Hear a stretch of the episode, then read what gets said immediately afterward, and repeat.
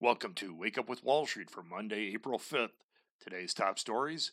Friday's jobs data was better than expected with 916,000 new jobs created in the month of March. We're still short of the total number of jobs held prior to COVID, but how will this data impact our stock market? I'll have details shortly. And the U.S. dollar remains near its highest level of the year, and it's up 4% since the end of December, and that's a big move for the dollar. Why is the dollar so strong, and what will it mean for our stock market? I'll discuss the dollar in a moment.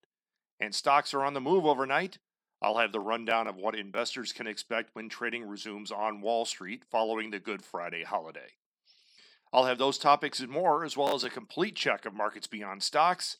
I'm Scott Nations. Now wake up and let's get to it. A quick recap of the markets from last week. Markets did well last week despite the holiday on Friday.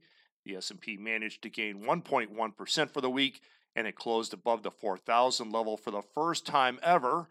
But all of that gain came on Thursday as interest rates finally took a step back and fell by 7 basis points in the 10-year. On Friday, we learned that the U.S. economy added 916,000 new jobs in March. That was better than expected, but we're still 8.4 million jobs short of the level we had at the peak before COVID. The economy certainly seems to be adding jobs quickly, but that doesn't make things any better for those who are still unemployed. Many of those are in the service sector, which is going to be the last portion of our economy to come all the way back. Looking now at the day ahead on Wall Street at 7 a.m. Eastern Time with 2 hours and 30 minutes to go before markets open. It's all green in the equity space with the S&P set to open higher by 0.5%.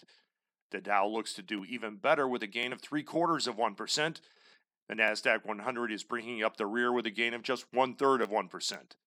The NASDAQ 100 is the laggard this morning because interest rates are creeping up again. The 10-year yield is gaining 5 basis points overnight, and higher rates have been holding the NASDAQ 100 in check for the entire year. Crude oil is giving back some of the ground it regained last week. Crude oil for May delivery is down 1.8% overnight and is trading at $60.32 a barrel. Copper is gaining some of the ground that it had given up last month.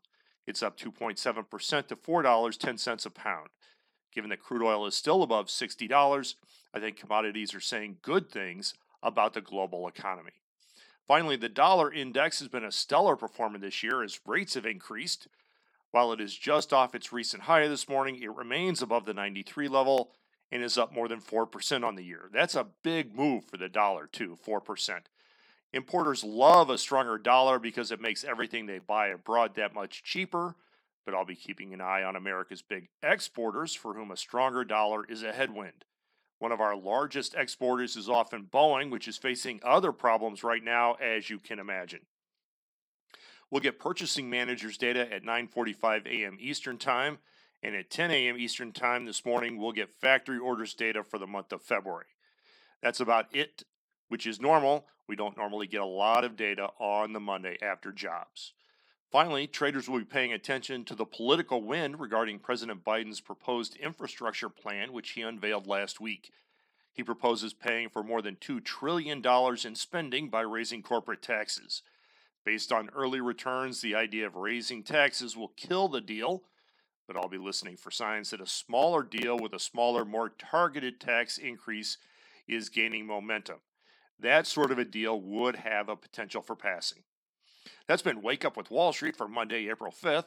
I'm Scott Nations. Remember, you can join me every weekday to get a jump on the day ahead, and be certain to join me every Friday for that week's Worst Company in the World. If you have a company you'd like to nominate as the very worst in the world, then just send me an email. That email address is worstcompany@wakeupwithwallstreet.com. Now wake up and go get 'em.